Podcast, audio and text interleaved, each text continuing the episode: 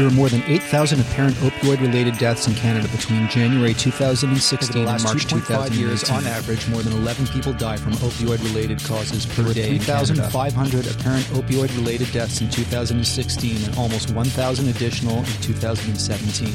3,996 In just the first three total. months of 2018, there were at least 1,036 Between January and March 2018, deaths. 73% of accidental apparent opioid related deaths involved fentanyl or fentanyl analogs, compared to 54% opioid in epidemic is on track to kill an unprecedented number of Canadians in 2018. risk of developing an addiction after using prescribed opioids is approximately 5%. one in nine Ontarians received a prescription. About for opioids. 94% of all deaths were considered accidental or unintentional overdoses, the largest In concentration in 2017, 30 to one in 39 year old Ontarians were treated with methadone or Suboxone for opioid addiction.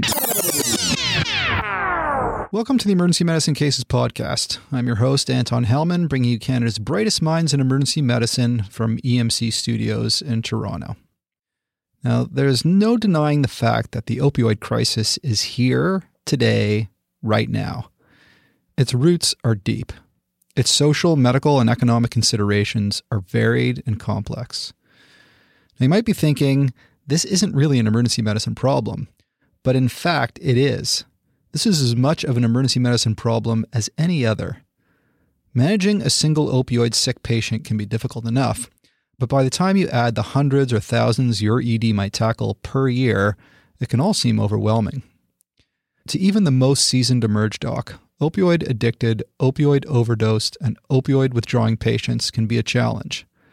But by the end of this episode, the discomfort you feel managing these patients will at least be partially dispelled thanks to doctors Catherine Dong, Michelle Klaiman, and Aaron Orkin. They're all champions of this complex issue whose management is rapidly evolving, and with them, we'll unpack the dizzying world of opioids and help you set in motion the movement that will lead the way to tackle one of the biggest challenges we face in the 21st century. And the beauty of it is that individual treatments don't have to be complicated. You might be surprised to find that just taking that first step in being part of the solution to the opioid epidemic makes these interactions become more meaningful, satisfying, and impactful. So, with this in mind, we're going to discuss the most important things to know about opioid misuse management that you can start applying on your next shift, or at least work with your department to help implement in the next few months.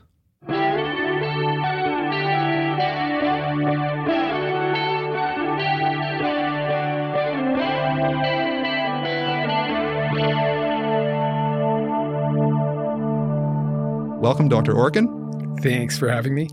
Welcome, Dr. Klaiman. Thank you very much. And welcome, Dr. Dong. Pleasure to be here. Thank you. You guys are all new to EM cases, so let's just take quick turns to tell us a little bit about your professional background. Dr. Orkin, you go first. I'm an emergency and public health physician. I work clinically at uh, Mount Sinai Hospital Emergency Department and uh, conduct my research at the Schwartz Reisman Emergency Medicine Institute in Toronto. I also practice family medicine at the Seaton House Infirmary, which is a men's shelter in Toronto. Awesome. And Dr. Klaiman? I'm also an emerge doc. I work at St. Michael's Hospital in Toronto. I'm also a member of the addiction team at the hospital. I work in the Rapid Access Clinic, which is one of our drop in clinics, as well as a community addiction clinic and with a focus on opioid use disorder. And Dr. Dong? Uh, so, my training is in emergency medicine, but my clinical practice now is all in addiction medicine at our hospital, the Royal Alex in Edmonton.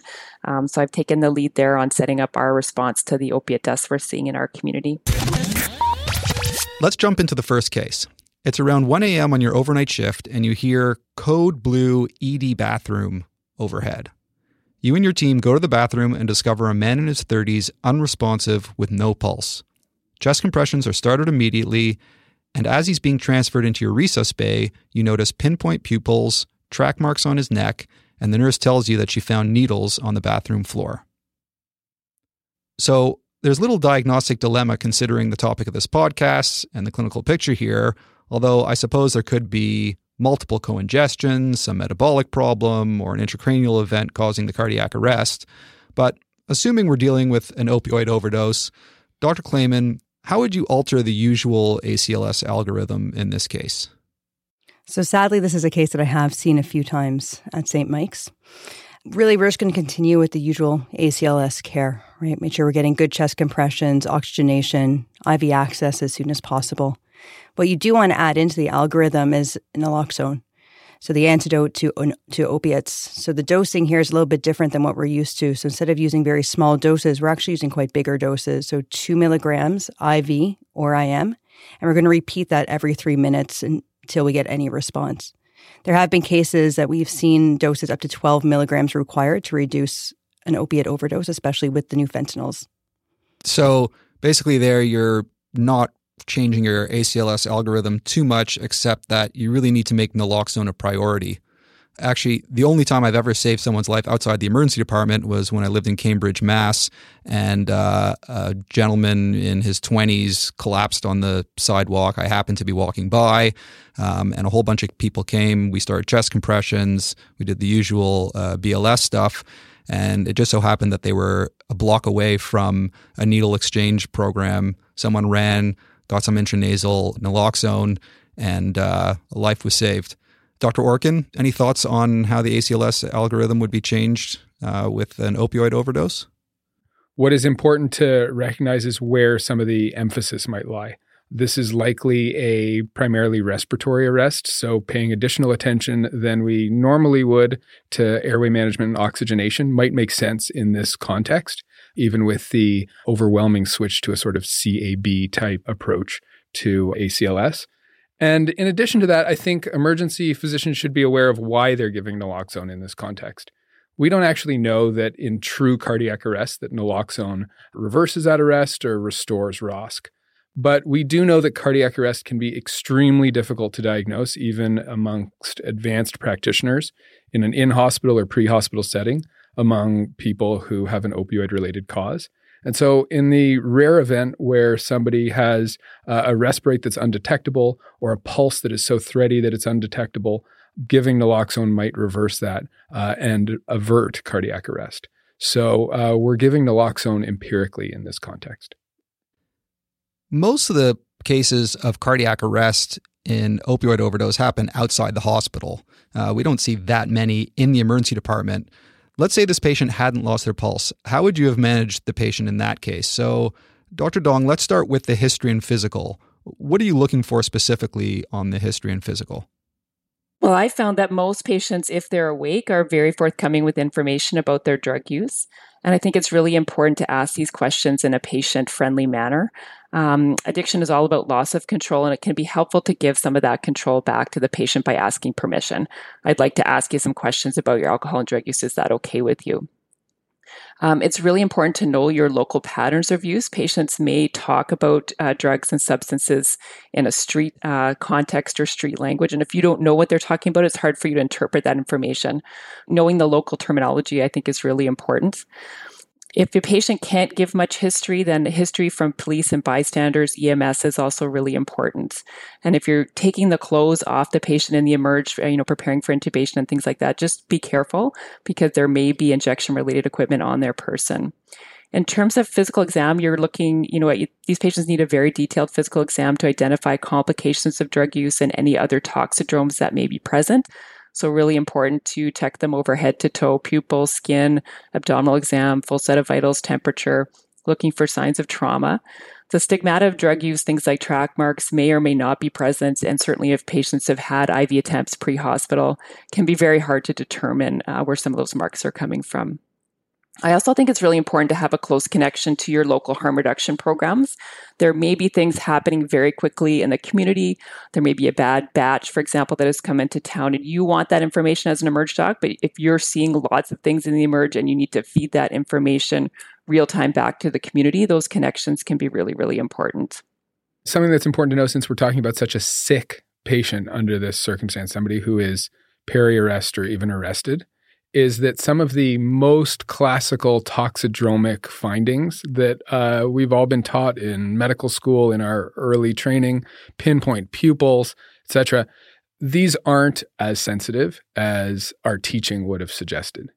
And the sickest patients, by and large, especially the ones who die from opioid overdose, by and large, have multiple problems going on, be it multiple co-ingestions or other health problems and comorbidities, either related to their uh, their drug use or otherwise. And so we should be careful about relying on those sorts of single drug opioid related toxidrome type findings to make our call. Uh, we need to be, especially in the context of this epidemic, really thinking that a huge variety of people with an altered level of consciousness, with a wide variety of findings, might have an opioid related cause to their condition.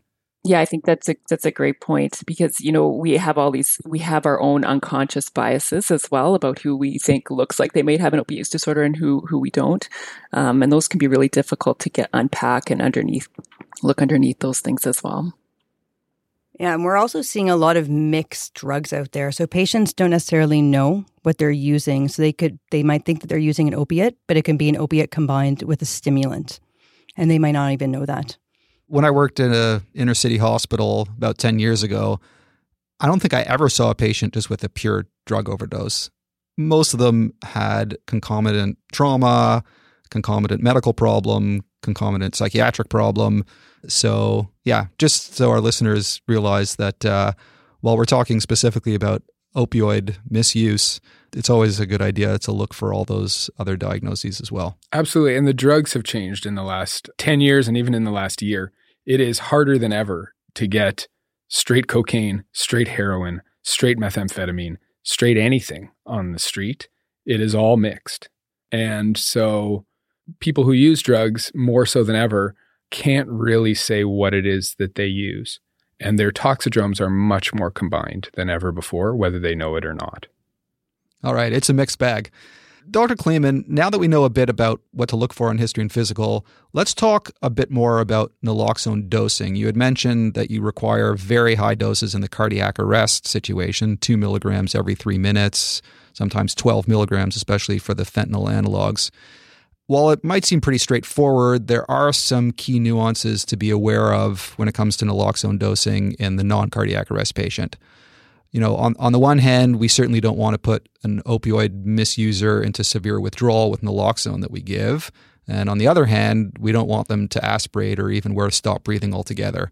So, how do you suggest we dose naloxone in the non cardiac arrest patient? Yeah, we definitely don't want our patients to be fully awake and tearing out their lines when we reverse them with naloxone. So we do want to go quite slow. We want to target their rest rate and their oxygenation and their end tidal CO2 to a level that we're comfortable with, but we don't want them fully awake and agitated. So traditional teaching is to give very tiny doses of naloxone, so 0.04 milligrams every few minutes until you get a response. However, with the new drugs that we have out there, we are seeing that we're requiring higher doses. And the Poison Control Center in Ontario is actually recommending 0.4 milligrams and above. So dosing 0.4 milligrams and doubling that dose every three minutes. All right. So you want to target an O2 sat of more than 90%. PCO2, if you've got it? Less than 45. Okay. So target an O2 sat of more than 90% a PCO2 of less than 45, and you're giving 0.4 milligrams IV or IM in your first dose. And then if there's no response in three minutes, you go up from there. Correct. Yes. Uh, what would your next dose be? One milligram, two milligrams? I'd go to two milligrams. Okay, so 0.4 milligrams is your first dose, two milligrams is your second dose, and then after that? And after that, keep doubling the dose. Okay. Into a cumulative dose of 12 milligrams. All right. So 0.4 then three minutes later, two, then three minutes later, four, and then you're getting up to about 12 milligrams. What happens when you start getting above 12 milligrams and there's still no response? What do you do from there? I think at that point it's worthwhile to intubate and ventilate the patient. That's a good pearl. So once you're over 12 milligrams and there's no response, and you're still thinking that this could be an opioid overdose, don't give up on that. Uh, don't think, okay, this isn't an opioid overdose that's when you might have to go for endotracheal intubation. What happens when you do get a response and you've achieved your O2 sat of more than 90, your PCO2 of less than 45, you haven't overdosed the patient, so they're not ripping out their IVs and going into withdrawal. so you've done just the right thing. We know that the opioids will still be around for a lot longer than the naloxone will. So, uh, how do you manage the naloxone once you've achieved where you want to be with the overdose? You want to monitor the patient at least until the naloxone has a chance to wear off. So, at about the 60 minute mark, it's going to pretty much fade. So you want to see if they're at risk for a secondary overdose. So after naloxone leaves, if there's still opiates on board, they might go into a situation where they have decreased respirate again. So you want to redose them, and then at that point you might consider a naloxone infusion. And the dosing of that is one third the amount of naloxone that required for response. All right, so just to review there, you're targeting an O2 sat of greater than 90%, a PCO2 of less than 45. Your first dose is 0.4 milligrams IV or IM if you don't have an IV yet. If there's no response in three minutes, give two milligrams. And then if there's no response after another three minutes, give four milligrams. Keep on doubling up to a total of 12 milligrams. If there's no response after 12 milligrams and you're still entertaining the possibility of an opioid overdose, that's the time to consider intubation and ventilation. And then once you've achieved where you want to be with your boluses, then you can start an infusion at about one third the amount of naloxone that it took the patient to respond uh, and run that over about an hour. When I picture this, if we're saying to double your doses of naloxone every couple of minutes and we're waiting for 12 milligrams for intubation, I may well have intubated this patient earlier. And that's okay. That's okay if you end up intubating this patient earlier and the naloxone starts to work. They extubate themselves or you extubate them more gently. One need not wait that long to intubate somebody, especially if their SATs are very poor.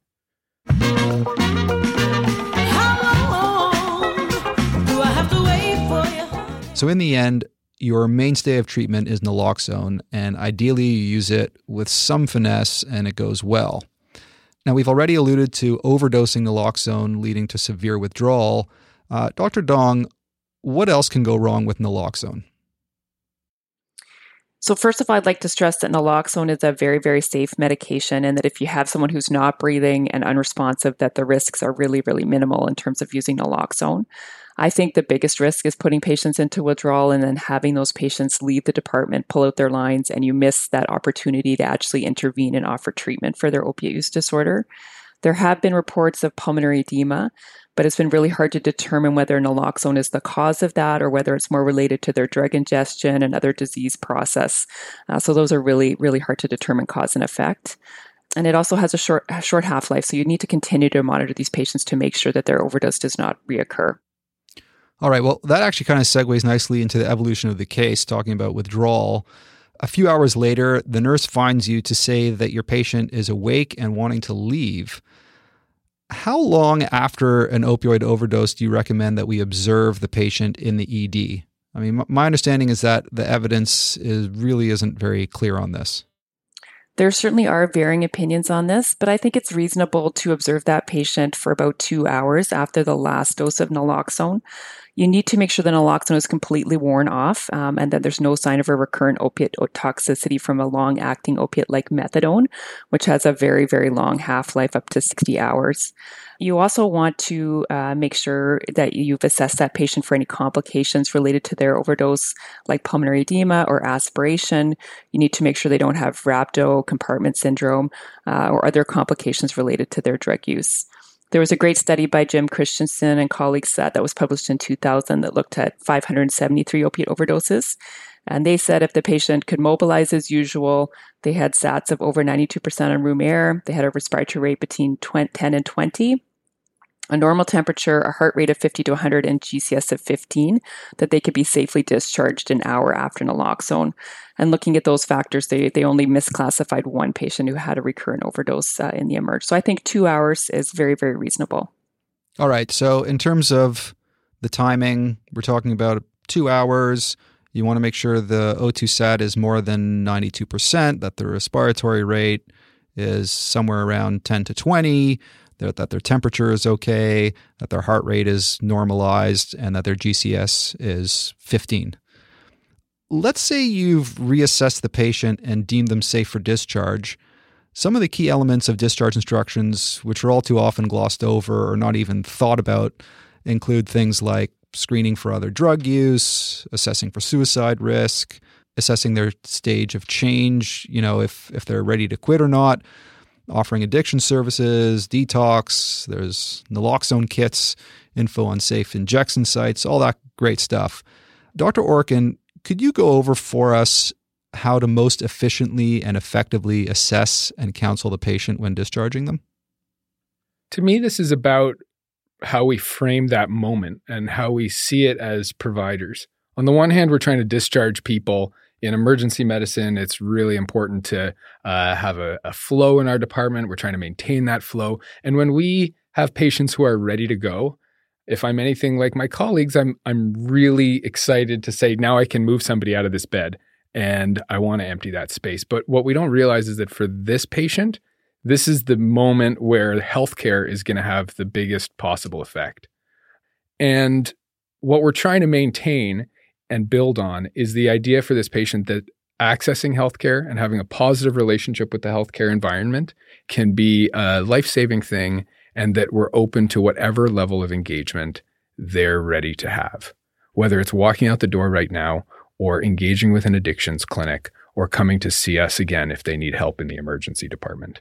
So we need to start with knowing what their risks are, and that has to do with screening, addressing uh, what kind of drugs they're using, knowing what kind of other health uh, conditions they have. They've just been resuscitated. You do not have a full history from them yet. Now you actually need to take that history you need to know about their safety. So uh, we have plenty of patients who this sort of resuscitation is actually a response to suicidality, not a response to an unintentional overdose. And you need to take that moment to identify it because that's going to change your choice of discharge. If it is an unintentional overdose that is uh, related to their substance use disorder or addiction, we need to be assessing their stages of change. We need to know whether they're at a place where they're insightful into their uh, substance use disorder, whether they're at a stage of change where they'd be interested in seeing uh, a different future in the context of their substance use disorder, or whether they're not at that stage of engagement.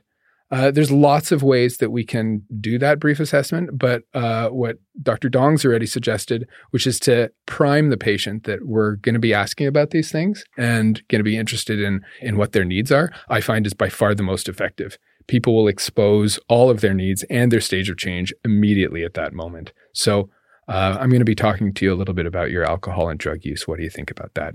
And you'll get most of what you need if you stay quiet at that moment. And then all of the rest of it is about accessing services.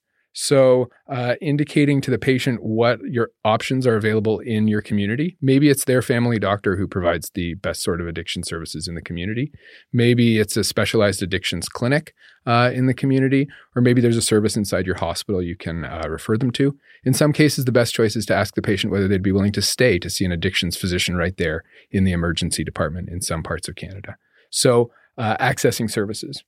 That may include detox for patients who are interested in accessing detox, but we need to be really careful about not coaxing people towards detox or um, pushing people towards detox. And the reason for that is that accessing detox, especially at times when people are not really keen on it, not extremely safe in the context of, of uh, entering detox, can actually increase their risk of overdose. So they access detox, they detox for a, a short period of time they go back to their last dose of opioids, and now it's fatal because they've already withdrawn. So, detox is dangerous at the wrong stage. And then finally, we want to look at harm reduction interventions. So, offering people naloxone kits, either through the emergency department, if you have that available, or through other services in the community, and more basic harm reduction interventions, like asking people whether they have access to clean needles and providing them if you're uh, your hospital or you feel comfortable doing it. All right, that that's a really great pitfall with regards to detox. So I see lots of patients being sent to detox from the emergency department. It seems like sort of a quick, easy thing to do. Ask the patient, "Do you want to go to detox?" They say yes. Uh, you get your crisis nurse to arrange for them to go to detox, or they call the number and they go. So that's really interesting to know that this is a little bit different than your alcohol dependent patient with that risk of going to detox and then as soon as they get out of detox they take their usual dose of opioid and then overdose and die. However if they are interested in treatment and we're able to start them on agonist therapy for their opiate use disorder in the emergency department or write them a prescription for an opiate agonist when they leave, such as buprenorphine, then going to detox might not be such an unreasonable option because they will get the supports of case management and counseling when they get there. Great point. I do have another point. So I completely agree with what Dr. Orkin said. You know, I think there's a tendency in the in emergency medicine to write on the chart or to enter an order for DC when awake and ambula- ambulating safely. And I really think that that's a missed opportunity to have the type of discussions that Dr. Orkin was talking about around motivation to change. We're going to talk a lot more about how to have that conversation later on in the podcast.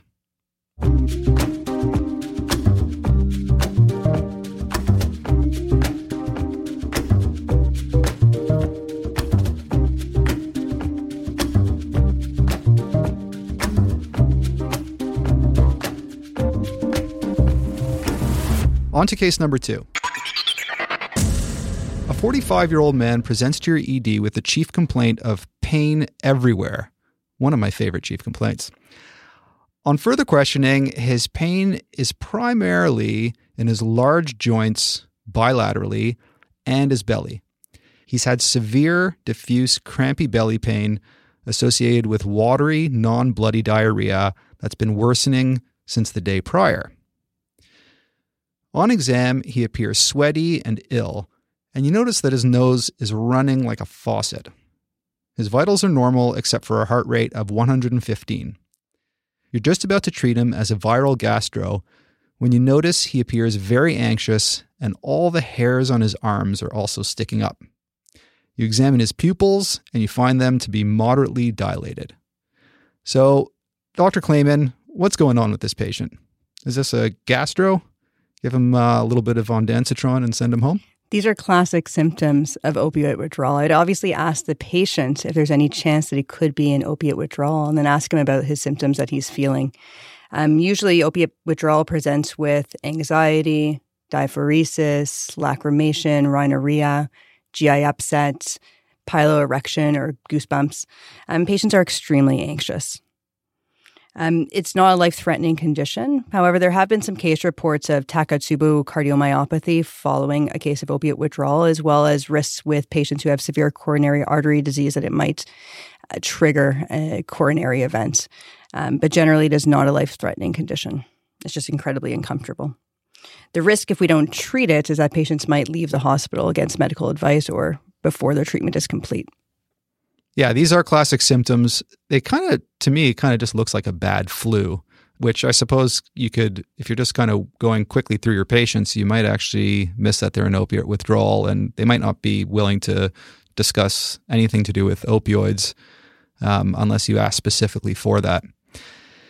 So it turns out that this patient is on Percocet for chronic pain related to an old work accident. He says he ran out of his prescription early and hasn't been able to obtain any more. So, Dr. Dong, when would you expect withdrawal symptoms to arise after stopping Percocet as opposed to after stopping methadone or heroin? You know, with alcohol withdrawal, it all depends on how much they drank, when their last drink was, how much they're used to drinking, etc. So, when do you expect withdrawal symptoms from opioids? So it really depends on whether the patient is taking a short acting or a long acting opiate. With short acting opiates like Percocet, we'd expect withdrawal to begin within 6 to 12 hours. And for patients that are using fentanyl, um, sometimes that's even earlier.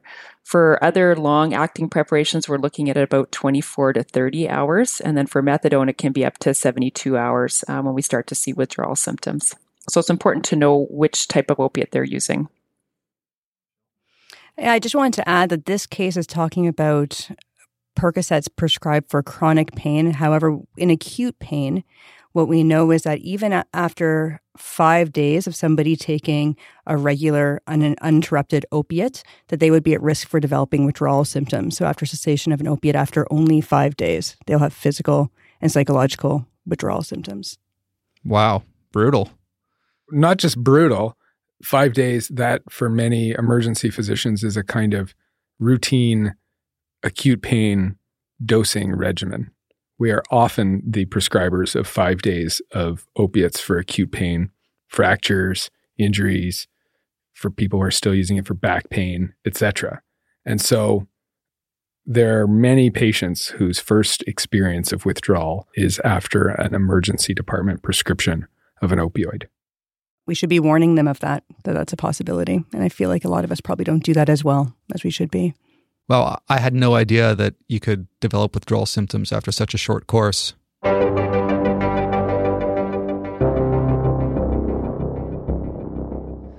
So that's a bit about the timing of withdrawal. When I started practicing almost a couple of decades ago now, we'd give a patient like this maybe some NSAIDs and acetaminophen, or if we feel we really had to do something more, we might give a little bit of morphine just to get them out of withdrawal.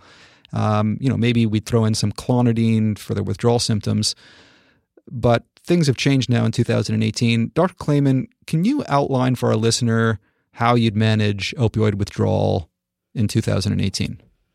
Yeah, for me, I'd like to take a little bit more of a history from this patient because it's unclear to me at this point whether or not this patient is taking his prescribed opiate properly and has just simply run out, or whether he actually meets the criteria for an opiate use disorder because that's going to change my potential management. Um, if he has an opiate use disorder, we're going to con- think about buprenorphine as an agonist therapy to continue once he leaves hospital instead of just treating his acute withdrawal. So I think that's very important to first determine. So I'm going to ask him about his opiates that he's taking, if he's taking his prescription as prescribed, if he frequently runs out early, if he takes any other prescribed or illicit opiates, when his last use was, and if he uses any other substances. I'm going to want to know if he has any significant medical problems, any respiratory illnesses, uh, hepatic dysfunction, or if he's actually on an agonist therapy right now, like buprenorphine or methadone. Then I'll get into the assessment of the withdrawal state. So I'll ask him about his symptoms of withdrawal and measure it using a scale like the clinical opiate withdrawal scale or the COWS scale. I can give him symptom management such as NSAIDs, clonidine, Zofran for his nausea, and then if he does meet criteria for opiate use disorder, I would consider medication like buprenorphine, which is an agonist therapy for opiate use disorder. All right, so we'll get into the details of all of these. So there's the COWS, the clinical opioid withdrawal scale. Let's start with that. So, Dr. Dong, can you explain to us how COWS works and how we can use it in the ED to, to assess the degree of withdrawal? Absolutely. So COWS is a validated school that score that we can use to assess the severity of withdrawal. It's very similar to CIWA, which we use for alcohol withdrawal.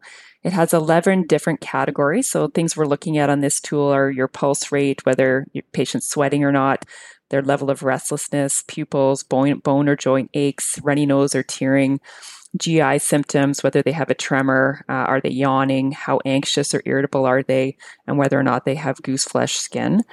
There's a maximum score of 48 points on this tool, which is actually quite easy to score in the emergency department with a minimum amount of training. Uh, mild withdrawal really is between 5 and 12 points, moderate 13 to 24, and severe w- withdrawal would be over uh, 36 points. When we're looking to initiate buprenorphine, we're looking for patients to be uh, have a score of 12 or more. So we'll have the COWS tool uh, on the show notes. And uh, if you don't already use MD Calc, that's an easy place to calculate the COWS score, which is worth quickly doing because it will definitely guide your, your therapy. So that's kind of the first step. Uh, next is treating the withdrawal symptoms. Dr. Klaiman, you had mentioned Zofran, NSAIDs, clonidine. I understand there's some people use gabapentin. Uh, there's a whole long list of things out there that can treat the symptoms. My understanding is that Suboxone will kind of treat all these symptoms anyhow. Practically speaking, what do you use in the emergency department before the Suboxone kicks in if you are going to use Suboxone just to treat their symptoms? So, if they are dehydrated or have tachycardia, we can give them IV fluids and, of course, replace any electrolyte disorders. We can use ketorolac or a naproxen as needed for their aches and pains. Acetaminophen would be appropriate as well, as long as there's no liver dysfunction. We're going to use clonidine, which is an alpha agonist, but we got to be careful because it does drop the blood pressure. So we got to make sure that we're not causing any adverse effects if we are going to use clonidine.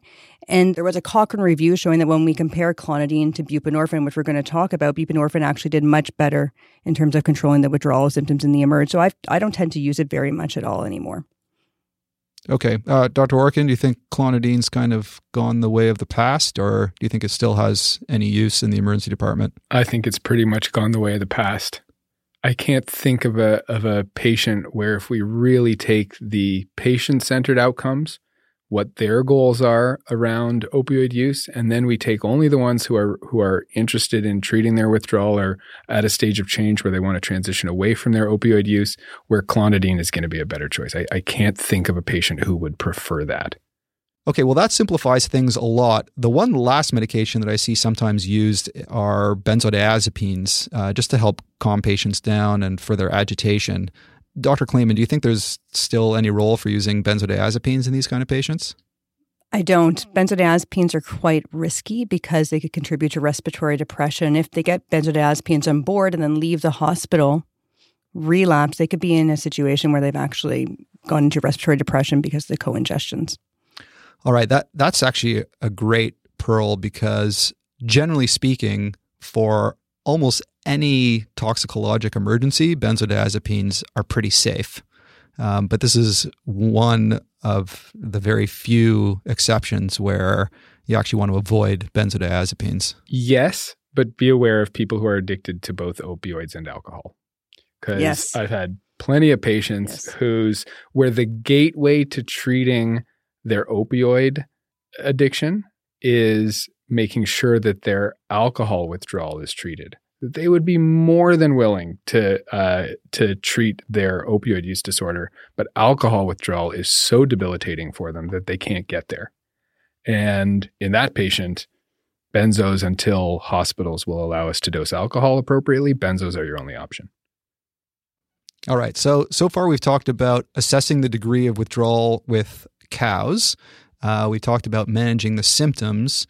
The next step is to assess whether the patient is a candidate for Suboxone. Uh, so, Dr. Dong, could you explain to us how that works? Sure. So I think the first thing to do is to determine whether your patient potentially meets the criteria for an opiate use disorder. Um, if they do, then Suboxone or buprenorphine would be a reasonable treatment option for them. So the things we're looking for, are, you know, does your patient take more uh, opiates than they intend or for longer than they intended? Are they having trouble cutting down? Do they spend a lot of their time obtaining uh, opiates, using them, or recovering for them? Have they had interference with their homework or school obligations because of using opiates? Relationship problems? Uh, are they giving up important activities because of their substance use? Are they using it recurrently despite multiple uh, adverse consequences? Do they have tolerance to the sub- substance? And do they have withdrawal um, when they're not using it? Are they using it every day? And if your patient does meet the majority of these criteria, um, then we need to assess the goals of the patient. Are they interested in receiving this treatment or initiating it in the emergency department? If their patient is there because they've been trying to cut back or they're motivated to cut back on their use, then I think this is just a, a fantastic life saving opportunity we have in the emergency department to start these patients on treatment. Some patients may not want to reduce their use, um, but have high risk features. And I think it's really important to talk about your concerns. And I also think it's important to have a discussion or think through the risk of not prescribing opiates to patients that are clearly opiate dependent and they're in your department uh, and in withdrawal, but may not want to start buprenorphine. There is a risk if, if we discharge those patients without access to prescribed opiates that they will be diverted to the illicit market, which is highly, highly toxic at the moment. So thinking through that is really important for us to do as emergency physicians. Um, and it may be reasonable to prescribe those patients a short term su- supply of prescription opiates. But I would do that with a daily dispense. I would fax the prescription. Um, you can also stipulate that certain doses are observed by a pharmacist in the pharmacy, particularly if you're worried about those doses being diverted uh, for injection use. So I think those are all really important things to consider when you're thinking about the next steps for this patient importantly, there, you really need to assess first whether they have an opioid use disorder. And then all the other things in place in terms of follow up are really important as well. Let's dive a bit deeper into Suboxone itself. For those of you who don't know what Suboxone is, Dr. Klaiman, let's let's talk the basics. What is Suboxone? How does it work? Suboxone is the brand name for a combination product of buprenorphine and naloxone.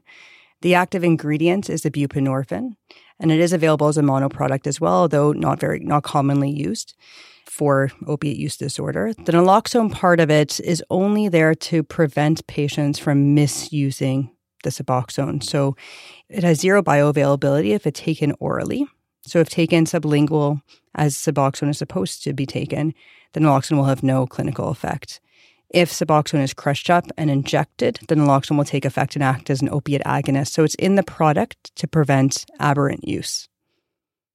Okay. I mean, as opposed to methadone, right? Which uh, people can start abusing methadone very easily. However, that being said, buprenorphine is misused as well in the community. It can be crushed up and injected as long as people use enough of it to overcome the naloxone effect. It, it's a tamper resistance device, and we know with all tamper resistance formulations that they have a role, but when someone ha- faces an addiction to a drug, that drive will outdo any tamper resistance engineering. Okay. So suffice to say that uh, it's a bit less likely to be abused than methadone and a lot less likely to be abused than say heroin. Correct. And it's it's important to educate patients when we are prescribing Suboxone because they see the naloxone in it and they know what naloxone is based on all the education right now around take home naloxone and overdose education. So they might think that it's contraindicated for them or they might not want it because they don't want to go through withdrawal. So they might not understand why the naloxone is in there. So it does take some patient education to have them understand that. So, buprenorphine, what's important about it and unique about it is that it is a partial agonist to the mu opiate receptor. Contrast that with methadone or heroin or morphine, which are full agonists. So, it binds the receptor very strongly, even more strong than a full agonist, but it has lower intrinsic activity. So, it doesn't have as much activity at the receptor as a full agonist. So, it has enough activity at the receptor to prevent withdrawal and to treat pain, but it doesn't have the same type of side effects as a full agonist and has less risk of respiratory depression. So, is this essentially a much safer medication? We've talked a little bit about why it's better than methadone in terms of its lower addiction potential in itself.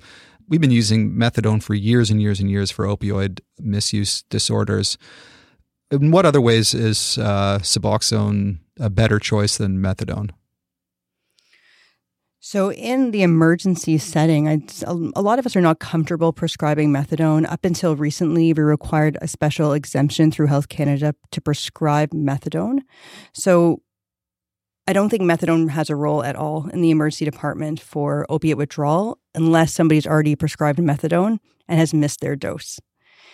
To use it for acute withdrawal, it's tricky because methadone is a very potent opioid agonist and it has to be dosed in a way that we go slow, very slowly. So you're not going to be giving large doses of methadone. So the amount that somebody might need in the emergency department might not be safe. Even though we're in a monitored setting, you don't want to give 50 milligrams of methadone right off the bat if the patient does not have a tolerance to methadone. But I just want to emphasize that we're talking about opiate withdrawal, but really what we're talking about is buprenorphine or Suboxone initiation in the emergency department. Well, one dose or a couple of doses will help to treat their withdrawal. And if that's all they get, their withdrawal will be much more comfortable than had they not been treated. The idea is them to have some follow up so they can continue on agonist therapy after they leave the emergency department. So it's not just about treating the withdrawal, it's about treating the opiate use disorder. So, for emergency physicians thinking about this, the way to think about this is the same as your new AFib patient who you started on a DOAC, even though you know that you only gave them two weeks of that DOAC and they're going to need long term management. They're going to need to see a cardiologist or an atrial fibrillation clinic and they're need, going to need to carry that on. This is a long term therapy that you're initiating for a chronic health problem. And so, the more emergency physicians think about uh, substance use disorders or addiction in this way so that they're initiating Suboxone in this case in order to transition patients to successful long term management, the, the better results we're going to have. That's the kind of problem we're treating. Great analogy. You had mentioned that pretty much the only time you consider giving methadone in the emergency department is for someone already on methadone uh, who missed a dose or ran out. And there's been a change recently in Canada where we actually don't need a special license to prescribe methadone. Uh, Dr. Orkin, could you just go over for that for us um, how we would, from a practical perspective, prescribe methadone in the emergency department now that we don't need a special license for it anymore? Very carefully. So we would do so only in patients who I think if we're going to take the safest, most restrictive approach and the way that is progressive in terms of seeing success with these new regulations. So we don't want to see problems around these new regulations. We want them to be successful for this population and for the many prescribers who are uh, using methadone to treat large volumes of patients with opioid use disorders. We want to be we want to be using it in a restrictive way in the emerge. And for that, it's people who are already on methadone for whom we can confirm their dose either by engaging with the pharmacy where they pick it up or with the prescriber who gave it to them and who've confirmed a dose for an entirely uh, appropriate reason. The most obvious for me would be somebody who's in custody. So they've been taken into custody, they've missed a dose or, or two. The officers are with them and can most obviously confirm that they've missed those doses. The patient is in withdrawal. You know what their dose should be, and you can get it for them from hospital pharmacy.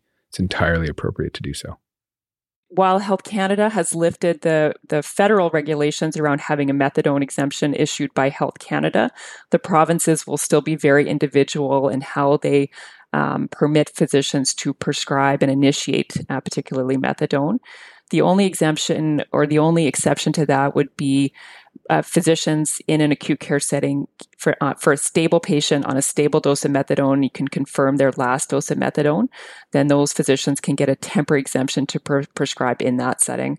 But in terms of initiation in the emergency department, I think that is uh, a separate ballgame. So, no initiation. There's no role for emergency physicians to be initiating. This really is stable patient, stable dosing, and now they've missed a dose. Once you get into missing multiple doses so that their dosing is no longer stable, emergency physicians are not in a position to prescribe. The other case we might see is somebody who's in the emergency department awaiting investigations who might their pharmacy might close prior to them being discharged or their carry might be at home so they're not able to have their methadone that day we we really do have to check the last dose because if the patient has missed three days or more of methadone, then their dose needs to be reduced by fifty percent or back down to thirty milligrams. So that is very important that we make sure that we can verify that if we are going to be using it in the department. Okay, yeah. Some of these cases can be very tricky. I think oh, yeah. that's that's when I'm going to pick up my phone and and text Michelle. All right. There actually is a pearl on this, which is that it is entirely appropriate to push your internal medicine colleagues or your hospitalist when you have patients like this and there's uncertainty around their uh, methadone dosing and they're in a bind, say, with uh, being in custody or otherwise, to admit them.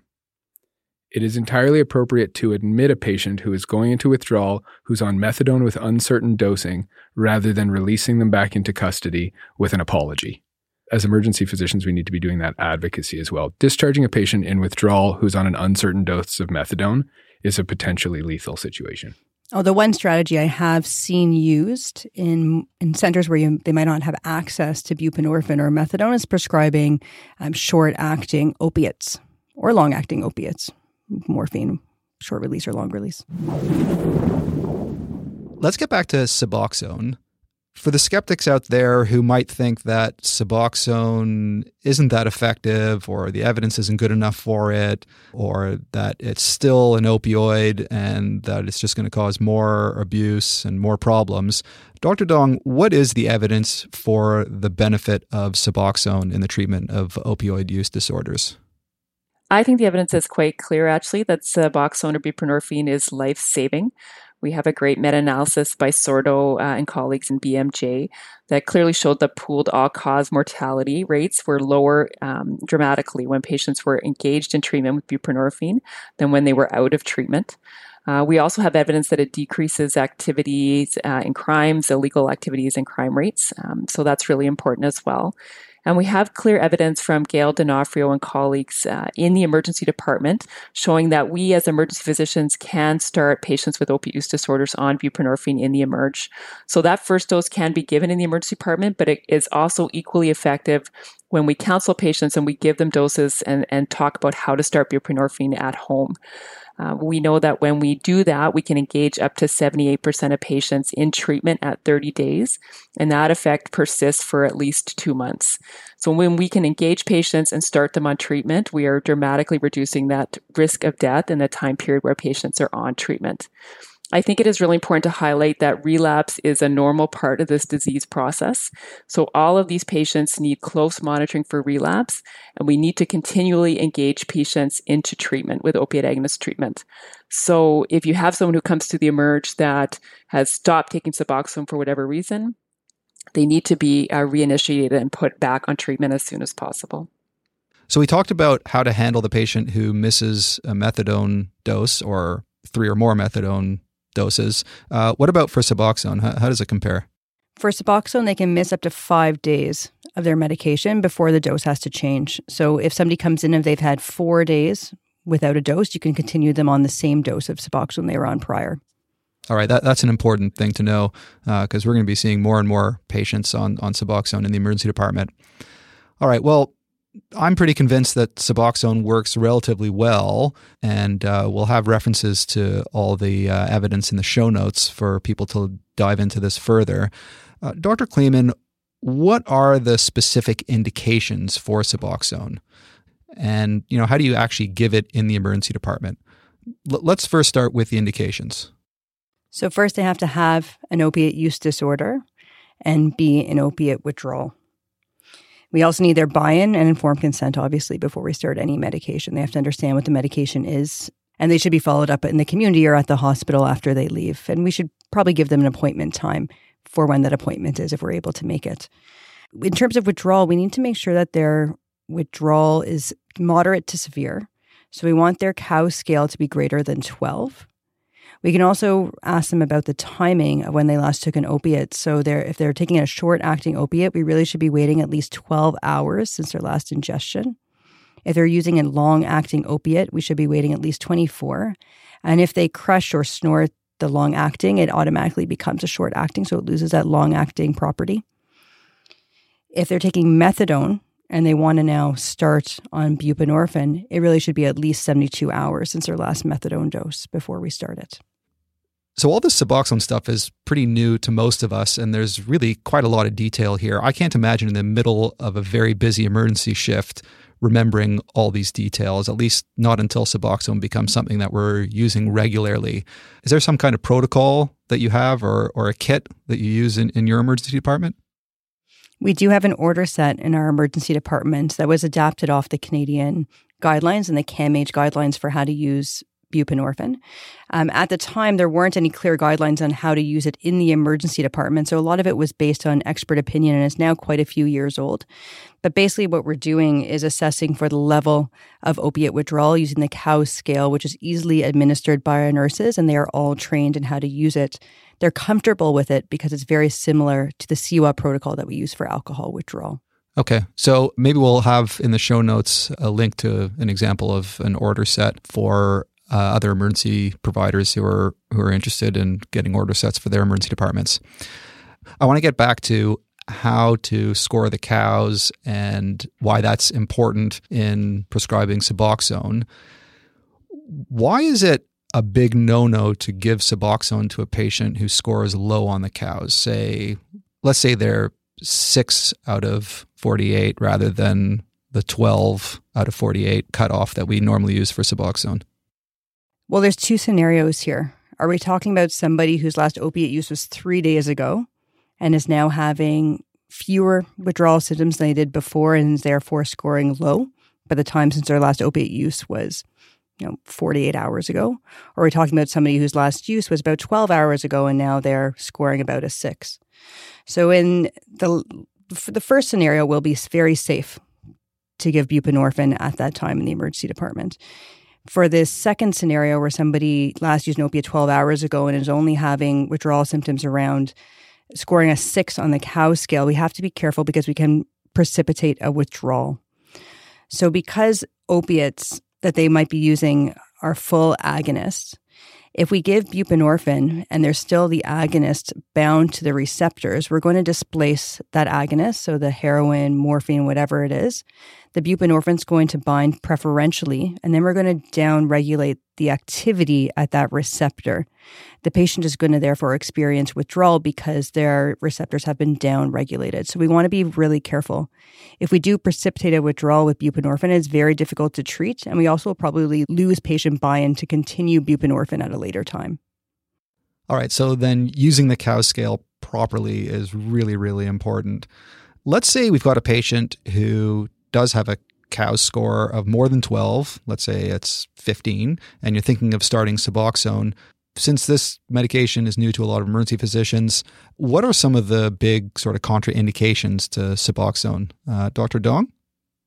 Well, obviously, allergy to buprenorphine or naloxone would be a contraindication. Patients that have very severe liver dysfunction, we would look at another agent for them. Uh, patients who are in acute severe respiratory dis- distress or still have a decreased LOC, Suboxone would be contraindicated uh, in that moment. Patients that have an active alcohol use disorder or regularly use benzodiazepines, those are more medically complex patients where Suboxone may still be indicated um, in terms of balance of risk and harm, but you may want to consult with an addiction specialist before starting the medication in those settings. Pregnancy is not a contraindication to starting Suboxone. I just want to point that out. All right. So again, it comes back to uh, building a protocol and an order set to have flags for uh, these contraindications. But it's good to know that your multi drug misuse disorder patient who also drinks 15 beers a day and may very well have severe liver dysfunction, that's not the kind of patient that you're going to be putting uh, on Suboxone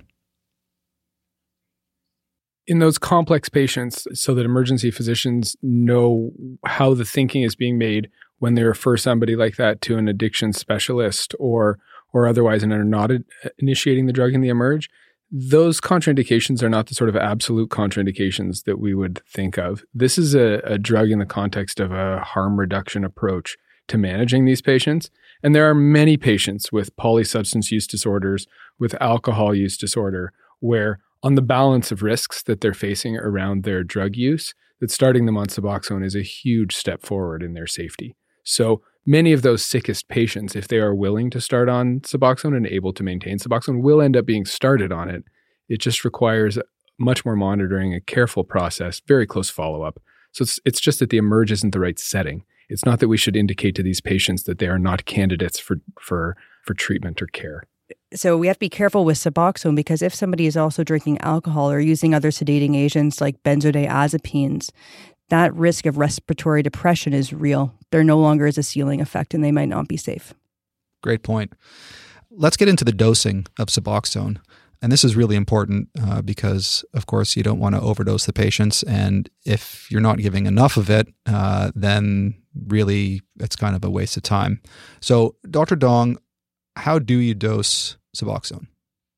Well, I would start with a, a two milli, a tablet that contains two milligrams of buprenorphine. The tablets come in two strengths, so there's a two milligram buprenorphine plus 0.5 milligrams of naloxone, and then an eight milligram buprenorphine tablet with two milligrams of naloxone. So just be cautious of, of how you're writing your order, so there's no um, error made. But I would start with a two milligram tablet of buprenorphine sublingual. And I kind of describe this to the patient as a test dose. So this, you may not feel a whole lot better with this first dose, but what I'm wanting to make sure is that I don't put you into precipitated withdrawal. So if the patient is no better, but also no worse, then I'll give another two milligram tablet in about 30 minutes. And then another tablet sublingual every two hours to a max of four to six tablets total in that first 24 hours. Okay, so just to review there, you've got two milligram formulations and eight milligram formulations. You're going to start with a test dose of two milligrams sublingual. Uh, if that works out okay, 30 minutes later, you can give another two milligrams sublingual, and then every two hours after that, two milligrams sublingual. And uh, you're typically looking at eight to 12 milligrams total. Uh, some patients will require more. Another dosing regimen option is using four milligrams every one to two hours in the emergency department. Because we're in a monitored setting, we can watch these patients and we feel comfortable at St. Mike's using these higher doses so that we're not increasing the length of stay. Okay, so that's what you're going to do in the emergency department. Then what happens the next day and the day after that? How do you, my understanding is that on day two, they need another 8 or 12 or 16 milligrams. How do you coordinate that? I think it's really important to have a tightly developed referral pathway in your emergency department. So you need to know who in your community or who in your hospital is going to be able to follow up that dosing over the next few days.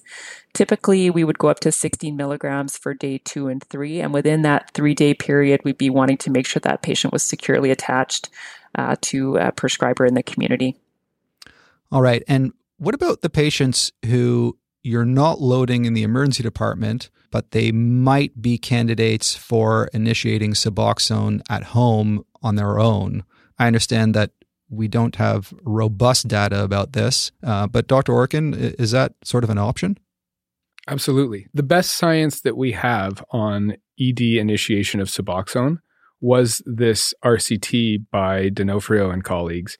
And f- roughly 40% of the patients in that study received initiation at home. So their protocol allowed both with some assessment of patient risks in those categories. And if we if we want to achieve the great outcomes where close to 80% of patients who receive that intervention will follow up in an addictions clinic and still be in care in 2 months, we need to offer that same buffet of services as the trial did. And so that protocol in patients who are forthcoming about their withdrawal, whose initial COWS score in the emergency department aligns very well with their self reported amount of withdrawal. If they say, I'm, I'm not in horrible withdrawal and I can wait a little bit, a little while longer before I get something, that is a strong candidate to say, look, wait until you feel awful, wait until you're experiencing real withdrawal, and then start this medication. So you're looking for the patients who would be open to that. And the advantage of doing that rather than just saying to everybody, stay in the emergency department, is that we will lose some strong candidates for uh, substitution therapy who don't want to feel that uncomfortable in the emergency department, are much more comfortable at home going into withdrawal than staying in the emergency department, and will leave against medical advice while they wait for it. And so it's about choosing our candidates well, but really offering the same service. I don't think we need to be afraid of home initiations as emerge physicians. I do this in my outpatient clinic all the time. When patients come in for their first assessment, they're usually not in withdrawal. So it is a very common practice for addiction medicine physicians to prescribe day one dosing as take home dosing for patients to initiate themselves at home. We just have to give them very clear instructions that if they take it too soon, they will get sick, they will precipitate a withdrawal. So you have to be very clear about that so that they understand. I want to get back to precipitated withdrawal, which we had mentioned a bit earlier in the podcast. Let's say you give a two milligram test dose of Suboxone to a different patient than the patient in our case, maybe a patient that you kind of misjudged their degree of withdrawal. And this time they develop worsening symptoms of withdrawal. You've basically precipitated withdrawal with your Suboxone. Uh, how do you manage that situation? It's not a great situation to be in.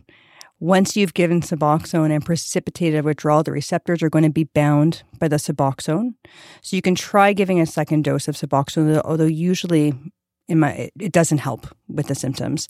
You've now downregulated the action of the receptors. If you give opiates, full opioid agonists, they are not going to work either because now the receptors are bound by Suboxone. So really what we're left with is the symptom management using medications like we used to use for opiate withdrawal, like clonidine NSAIDs ondansetron. All right. So it just drives the point that the assessment, the initial assessment and calculating an accurate COWS score really is important. I think that it's a horrible situation to be in, especially for the patient, somewhat for the provider emergency physicians should know not to go down the path of thinking that they can escalate the dose of conventional opioids and overcome this somehow. People get into giving hundreds of micrograms of fentanyl and it's going to have no effect, and it has had no effect, or it'll have a minimal effect, and just don't get caught giving huge doses of opioids. At some point, the Suboxone will dissociate, though, and you'll have all this opiates floating around where you get into a situation of opioid overdose after the iatrogenic don't give big doses withdrawal. of opioids. Oh boy, you, you gotta just don't chase your tail. Yeah, yeah.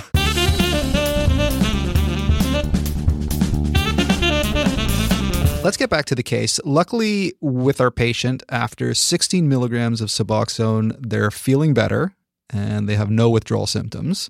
They're ready to be discharged, assuming that there's no other emergency issues that need to be addressed.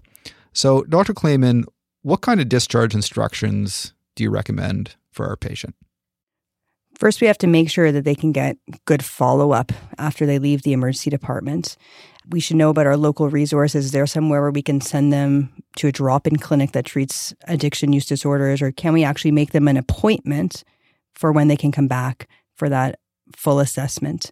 That is the most important piece of all of this is that we do arrange for some type of follow up. Until they can get to that follow up, we should be writing them a prescription to continue the Suboxone when they leave. And that prescription should be quite detailed. So Dr. Dong mentioned 16 milligrams on day two and three, and that's very reasonable, and that's what I do. But you, what I write is a, what specific pharmacy they should pick it up at. I write the dose in numbers and words, and I write that it should be daily observed dosing by the pharmacist.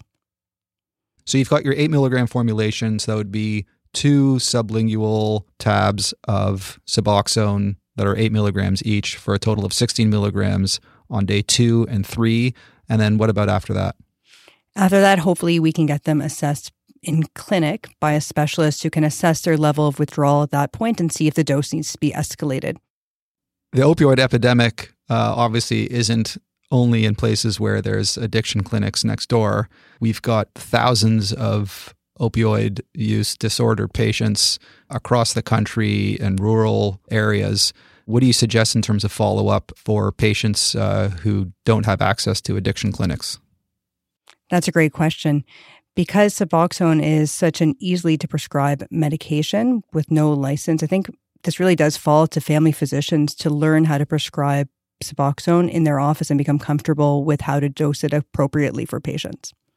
All right. So we've talked about the importance of follow up and the prescription. What else in terms of the discharge instructions? We're going to talk about harm reduction because remember, they've now been treated with an agonist therapy. If they were to stop that agonist therapy and then relapse to opiates, they would be at risk for overdose and subsequent death. So I always talk to patients about their loss of tolerance should they relapse. We always talk about harm reduction. So, do they have an naloxone kit? If they don't have one, do they know where to get one? Do they need a refill? We discuss uh, clean needles. So, do they have access to clean needles? Do they need some? Can I give them some today? And then any other outstanding medical problems that they may have as a result, directly a result of their substance use or other untreated medical issues that they may not have been addressed. All right. The one thing we didn't talk about was the pregnant patient. Uh, Dr. Dong, you had mentioned before that Suboxone is safe in pregnancy. What other specific considerations are there in the pregnant patient? Well, opiate withdrawal is really an emergency for the patient and also for the fetus because this can precipitate early labor buprenorphine and, and, Suboxone is safe in pregnancy. So we would never put someone into withdrawal while they were pregnant just to start Suboxone. But if they're in withdrawal in, in front of you in the emergency department, Suboxone is safe to initiate in the emerge. We can work it out. We can work it out. On to case number three. You're finishing a very busy shift in the ambulatory section of your emergency department and your last patient is a 34 year old female who broke her arm after falling off her bicycle on the way home from work. You place a splint, and as you're suggesting that she can take ibuprofen and acetaminophen for any pain she has, she mentions that she's on Suboxone for opioid addiction. So, how do you handle this situation? So the way you've set it up actually sets us up for a lot of success. We're we're in a good place here because we have already planned to manage this without opioids. And there's plenty of evidence to show us that in the majority of cases with this kind of an injury that NSAIDs and acetaminophen will be adequate and effective for our patient to see pain control, even in that most acute period of the first couple of days after uh, an injury like this. The challenge comes in the patients who were either given opioids in the emergency department uh, for their acute pain management or who are not seeing adequate pain control with NSAIDs and acetaminophen and are needing rescue dosing of opioids to manage their pain when they're on buprenorphine. And that's where the real conversation begins.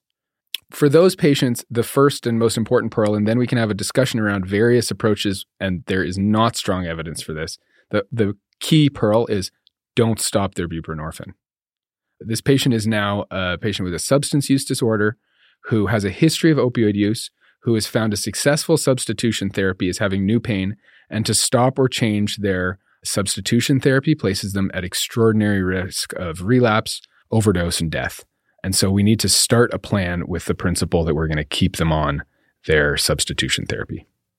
That goes for perioperative operative patients as well. The thinking used to be, and I've seen patients been advised to stop their buprenorphine prior to surgery, and it puts them at very high risk for relapse. Dr. Dong? I think, you know, some of the approaches we can use to manage this patient, if they're stable on their buprenorphine, one thing you can consider is splitting their buprenorphine into uh, BID or TID dosing so you get more effect uh, in terms of pain management from their existing medication, plus adding maximal non opiate me- uh, medications. I agree that reducing the dose of their buprenorphine so you can get more full agonist uh, opiate effect from a different agent is really a last resort option. I think it's really important to link these patients back to their prescriber as well to make them aware that they have an acute pain issue and make sure they have very close follow up for monitoring relapse and adjustment of their pain medications as required in the community. If you take this patient when they first arrive, say they've arrived with what is going to turn out to be a Colles fracture and they've got a, a dinner fork deformity of their forearm and they have really acute pain right there and they tell you the moment they arrive, look, I, I use Suboxone, you need to be prepared to manage their pain through uh, non opioid modalities. And initially, the exact same stuff that you're going to be prescribing on discharge. Uh, NSAIDs and acetaminophen is a very important part of that. But we know that roughly five to eight out of every 10 people with really severe pain like that are going to need a, a rescue dose or two. And for these patients, the classic rescue medication for, for analgesia, which is morphine or hydromorphone in our emergency department, is not going to take effect. So these are the patients who are thinking about other uh, analgesic approaches, be they regional anesthesia, ketamine is going to be really key and really an important part of our emerge arsenal. Yeah, just to add to that, these patients do have a very low tolerance to pain based on the changes at the receptor from being on a chronic opiate therapy and a very high tolerance to opiates. Um, because the buprenorphine is bound very strongly to the receptors, it's going to be very hard to overcome that with traditional opiates. Great discussion. So, one way of looking at it is Suboxone is so good that it makes it near impossible to effectively treat pain with opioids in a patient who's taking Suboxone. Right. So good at, at binding those receptors. I'd like to direct listeners uh, to our episode on opiate misuse that we did with Dr. David Juurlink and uh, Reuben Strayer that goes through all the alternatives to um, opioids for controlling pain in the emergency department.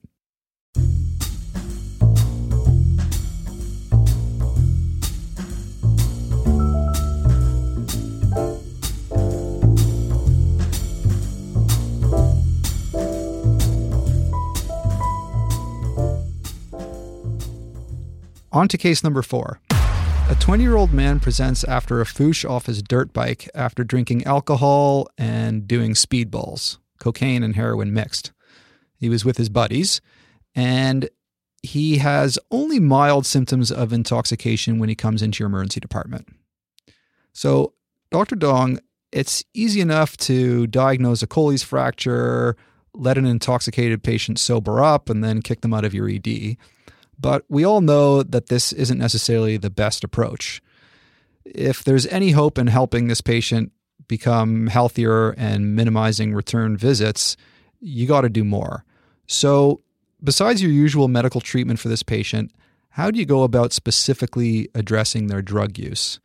I understand that even simply mentioning their drug use may help prevent future problematic use. So I think doing something like screening, brief intervention, and referral to treatment or SBIRT is a huge opportunity, and, and we can use some of that downtime that downtime that currently exists in the emerge to do this. So SBIRT really does describe screening, um, delivering a brief intervention, and then referring patients at risk so that they can access care in the community. This has been more robustly studied in the emerge setting around alcohol use um, and also for tobacco, but we are seeing emerging evidence that this can be very effective in opiate use disorders as well. In terms of screening tools, I think the there's no clear you know winner in terms of screening tools. The CAGE questionnaire, I'm sure we all learned uh, that is a tool that you can use. There's also the NIDA quick screen, which asks patients in the past year for men how many days, how often have you had five or more drinks in a day, and for women how how often have you had four or more drinks in a day. How often have you used tobacco products in the last year? Have you used prescription drugs for non medical reasons or illegal drugs in the last year? And just with a few quick questions, you can really get a good sense of whether your patient has any sort of high risk substance use. All right, I love that. So SBIRT stands for screening, brief intervention, and referral to treatment. So that's a little bit about the screening. Uh, let's say you identify a positive screen on SBIRT What do you do next in terms of the brief interventions? So, what's been described most commonly in the emerge literature is something called the brief negotiated interview. So, the first step to this is just building rapport with your patient, asking permission to talk about some of these things. So, you want to raise the subject and talk about opiate use in a patient centered manner.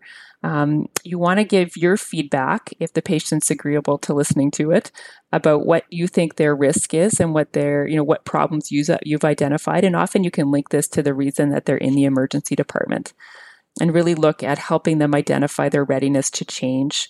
Sometimes you can use what's called a readiness ruler to really get a good sense of where patients are at in that change continuum. And then you want to have a conversation with patients about what do they think the next steps are, what sort of things do they want to change in their life. And then you can provide referral to community resources. And when we look back at that D'Onofrio paper, we saw that the patients that weren't started on buprenorphine that were given referral or given this brief negotiated interview, actually 37 to 45% of them actually followed up and were in treatment at 30 days. So sometimes building rapport and giving advice and helping patients reflect on their experience is also a very, very important way of engaging patients into treatment. Wow, those are pretty impressive numbers just from having a, you know, a short conversation with patients. What I love about SBIRT and motivational interviewing is that you can apply the same principles of motivational interviewing to so many similar situations in the ED. You know, whether that's a patient who's non-compliant with their medications or they want to leave AMA when you know what's best for them is to stay. You had touched on a few of these principles already, but could you just go through for us sort of some of the key principles of motivational interviewing? So I think the first thing is to really be empathetic. Um, and you want the patient to know that you're on their side and you're very much interested in helping them be as healthy as they can be. You want to be non confrontational, non judgmental. You want to use open ended questions so that you can understand the patient's perspective. You want to help your patient develop discrepancy between what their current behavior is and what their long term goals are. Um, and then you can amplify that into actually setting treatment goals with the patient. You don't want to argue with the patient. You don't want to tell them what to do. And if the patient is really resistant, then you just roll with it. Um, and you use that resistance to build motivation. You help them reframe uh, things that they've been talking about. You also want to support their self efficacy. You want to help them build on their past successes and apply some of the things that they've been successful in in the past to their current situation and really help them see a different path forward from that from that emerge visit. All right. Can, can you give me some examples of how you'd, for example, help them plan for, for goals? Like, what, what do you actually tell the patient? Often I'll just ask patients, where do you want to go from here? You're in the emergency department, you've had this overdose. Where do you want things to go um, from here? And I'll listen to, quite honestly to what they have to say about what their priorities are. For some patients, it's around their alcohol and drug use. For other patients, they're more focused on housing or other more immediate needs. But honestly, to me, it doesn't matter which one of those doors the patient opens because I know if I can help them get off the street and get into housing, their substance use will go down. I know that if we can take that moment to initiate someone on buprenorphine, their substance use will go down and then the rest will follow. So I think it's really working with your patient to figure out what are their key priorities and that's that's where you start the rest will follow. One of the most beautiful adages of harm reduction is any positive change. And so asking a patient who is really both had a, a horrible health experience and oftentimes for this population really negative experiences with healthcare providers as well. So they've they've come pretty close to dying today if they had an overdose and their experiences around the people who uh, have responded to those acute cases haven't been so great in the past. Asking them what might make tomorrow better than today. And if they woke up tomorrow and uh, that day was a little bit better than today, how would they know? I have found extremely revealing for those patients.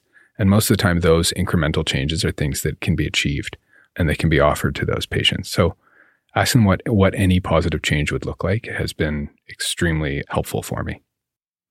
All right, Dr. Klaiman, any any tips on opioid misuse phraseology, as uh, as Reuben Strayer puts it?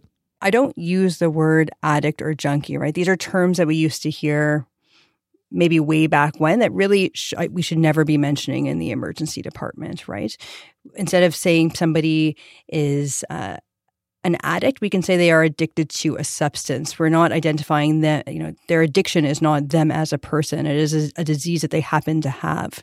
So we really want to avoid that term. We don't want to use the terms clean or using because again, those have a lot of negative connotations associated with them, associated with them. So I think we really need to try and break down the stigma and, and lead as examples. Stigma is deadly. Uh, and I don't think I, I, don't think we we fully internalize this. This is not a matter of um, political correctness. These these words, uh, what we see in the opioid e- epidemic, and what we what I think we all can can understand as emergency physicians is that opioid overdose, even as the most extreme complication of uh, an opioid use disorder, is itself not a deadly thing. I have never had somebody who had vital signs uh, while they had an opioid overdose in my care who went on to die.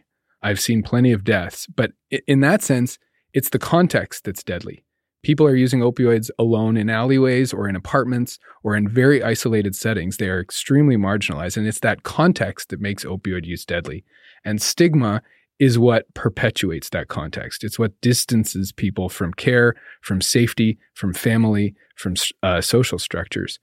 The UN ran a study of 18 Western countries on major social constructs or issues that are socially discrediting. That's the definition of stigma, a, a, a, factor about a person that is socially discrediting, and found that across Western civilization, illicit drug use is by far the most stigmatizing thing in our civilization.